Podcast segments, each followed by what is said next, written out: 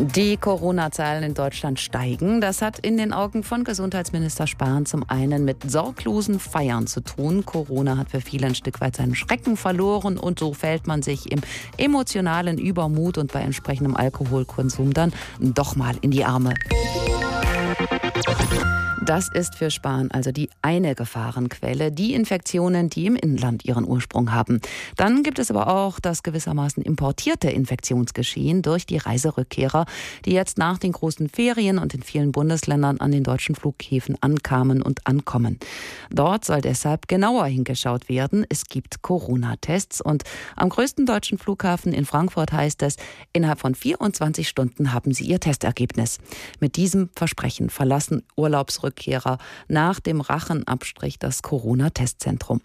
Im Falle von HR-Inforeporter Raphael Stübig, er ist jetzt gerade am Airport, sieht die Realität aber anders aus. Raphael, du bist am Sonntag von einem Urlaub aus Kroatien zurückgekehrt, hast dich dann am Flughafen freiwillig auf das Coronavirus testen lassen. Wie lange hast du denn tatsächlich auf dein Ergebnis warten müssen?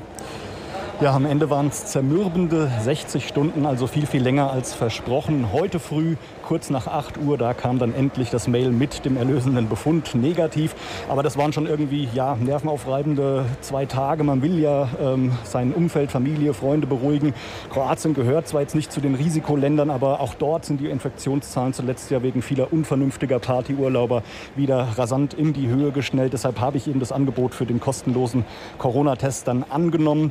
Und auch mir wurde da versprochen, innerhalb 24 Stunden gibt es das Ergebnis. Ja, und dann kommt eben nichts äh, bei der Telefonhotline, kaum ein Durchkommen. Und wenn man dann doch mal nach fünf, sechs Versuchen jemanden dran hat, wird man auch nur vertröstet. Also alles in allem keine schöne Erfahrung. Hattest du einfach Pech oder sind diese 24 Stunden Wartezeit bis zum Testergebnis unrealistisch? Also vom Wochenende her gesehen bin ich definitiv kein Einzelfall. Uns haben auch schon Zuschriften von Hörerinnen und Hörern erreicht, äh, die zum Teil noch länger als ich auf ihr Ergebnis warten mussten, über 72 Stunden. Centocin, der Betreiber des Testzentrums hier, der das gemeinsam mit der Lufthansa und der Fraport betreibt, da habe ich gefragt, was denn da los war. Es heißt von dort über 90 Prozent der Corona-Testergebnisse, die würden innerhalb von 24 Stunden vorliegen. Aber das Wochenende, vor allem der Sonntag, da gab es wohl so ein großes Aufkommen, über 8000 äh, die sich hier haben testen lassen, mehr als doppelt so viel wie sonst. Ja, hängt vermutlich damit zusammen, Hessen hatte Ferienende und kurz zuvor dann auch noch das spanische Festland, das zum Risikogebiet hochgestuft wurde. Das hat dann wohl hier die Kapazität dann im Testlabor tatsächlich überfordert. Die aktuellen Zahlen ähm, von den letzten beiden Tagen, die liegen laut einer Centrogene-Sprecherin noch nicht vor. Ich bin jetzt aktuell wieder am Flughafen und ja, auch die, die heute hier getestet werden, die bekommen wieder gesagt, innerhalb von 24 Stunden Stunden liegt ihr Ergebnis vor und das, so die Unternehmenssprecherin, sei auch der Anspruch. Ein Peak am Sonntag durch das Ende der hessischen Sommerferien. Du hast ja den. Vergleich zu Sonntag. Wie viel ist am Flughafen aktuell los? Wie lang ist jetzt die Warteschlange? Also heute ist tatsächlich momentan aktuell sehr, sehr wenig Betrieb. Hier kommt immer mal wieder ein kleiner Schwung an Urlaubern, die hier in der Schlange stehen. Aktuell sind es vielleicht, ja gut, äh, ein Dutzend. Also nicht vergleichbar mit dem Sonntag. Da war die Schlange hier weit über 100 Meter lang, hat sich bis um die Ecke gezogen, quer durch die Halle. Und ähm, ja, es war auch, äh, ging relativ chaotisch zu. Natürlich haben sich alle an die Maskenpflicht halten müssen, aber auf Abstand hat hier niemand geachtet. Da herrschte wirklich hier teils dichtes Gedränge.